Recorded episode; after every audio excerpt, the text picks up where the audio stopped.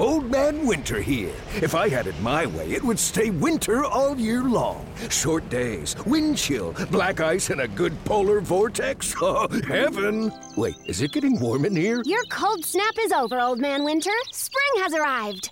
Spring. Spring is here, which means it's the perfect time to get away in the Hyundai you've always wanted. Visit the Hyundai Getaway Sales Event, where you can get great deals on all of our award-winning Hyundai models, like the tech-filled Tucson and Kona, as well as the spacious Palisade. Enjoy wherever you go with the peace of mind that comes with America's best warranty and three years or 36,000 miles of complimentary maintenance. But hurry in, these deals won't last. Add more joy to your journey at the Hyundai Getaway Sales Event.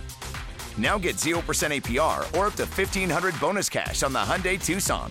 Now, during the Hyundai Getaway Sales Event. Offers end soon. Call 562 314 4603 for details.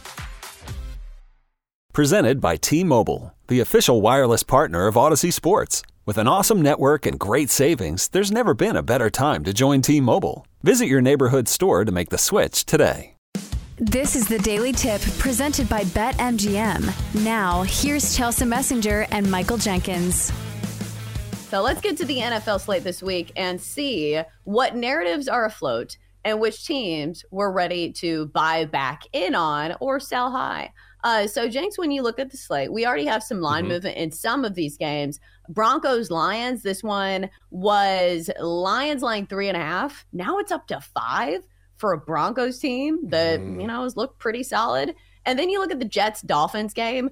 Of course, we would expect some line movement after the Dolphins lost outright last night to the Titans.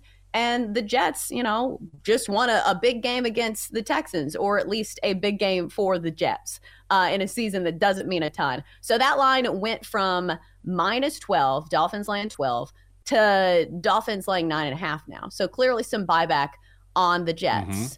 Are you seeing anything on the slate that kind of catches your eye and saying, like, okay, this is a game I want to bet on, or this is a game that I am staying far, far away from? One thing that I think is interesting is that Lions game that you talked about, where the spread moved from three and a half to Lions minus five. And I need to look at it because I like the way the Broncos are playing. Also, the total seems high to me. 46 and a half seems a little bit too high, particularly when you're talking about that Broncos defense. But someone pointed this out yesterday, and I think it's something to look at. And I don't normally look at splits like this, but it's indoors versus outdoors, especially when it involves Jared Goff.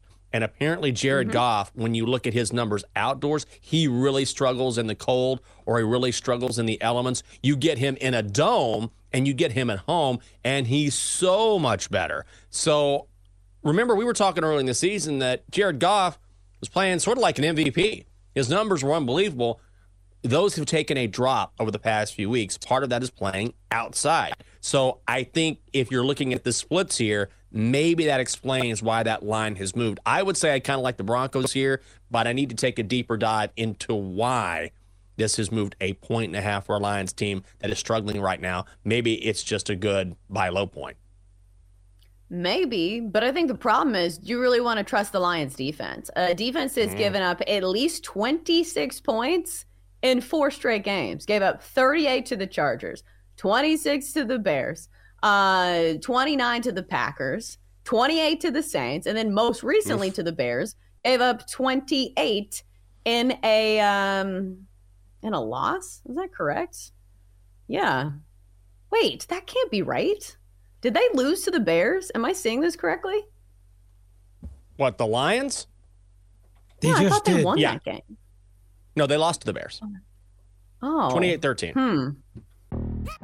Yo, Trey. Kevin, what's up, man? You know, I've been thinking, what would have happened if the NBA never vetoes the Chris Paul trade to the Lakers and we get CP3 in the same backcourt as Kobe in LA? Well, you get a very happy Jack Nicholson for sure. And the Lakers probably win a bunch more championships. CP3 finally gets a ring or two or three, and the Kardashian empire is forever altered. What did you just say? Hey, everybody, I'm Trey Wingo. And I'm Kevin Frazier, and we're teaming up on a new weekly sports podcast from Wondery, Alternate Routes. As former sports center anchors and current sports obsessives, we're consumed by all the what if questions that make being a sports fan so excruciatingly fun. If you're like us, then you also live and die on the fallout from every drop pass. Or play call. Each week on Alternate Routes, we'll take a flashpoint in sports, break down what actually happened, then explore every alternate scenario and the ripple effects it would have caused. Follow Alternate Routes on the Wondery app or wherever you get your podcasts. You can listen early and ad free right now by joining Wondery Plus. I knew that the Bears played well, but I thought the Lions came back. So that's my B on that. But still, the bottom line is the defense has not been super trustworthy. So I think that is maybe something you look at here, especially when you're getting five points.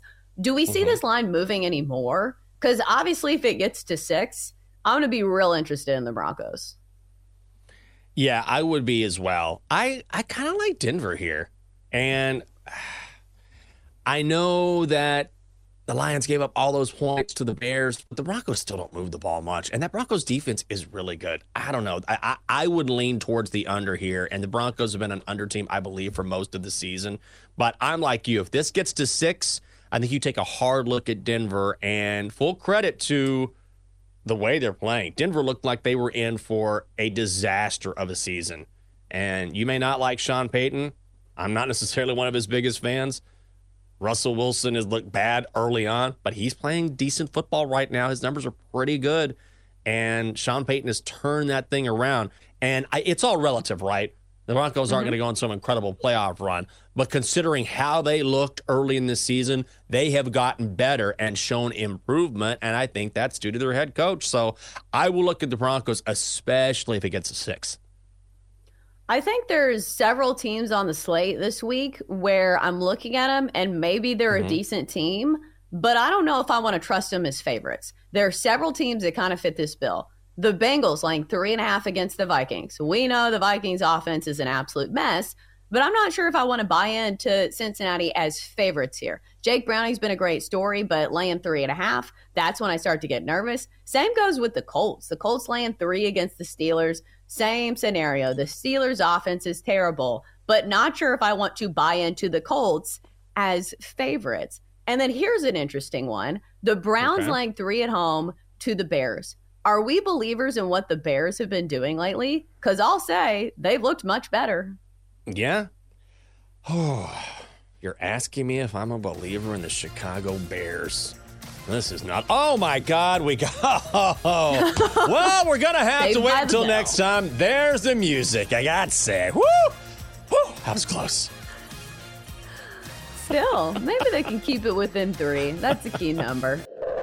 For more, listen to the Daily Tip presented by BetMGM. Weekday mornings from 6 to 9 Eastern on the BetQL network, the Audacy app, or wherever you get your podcasts.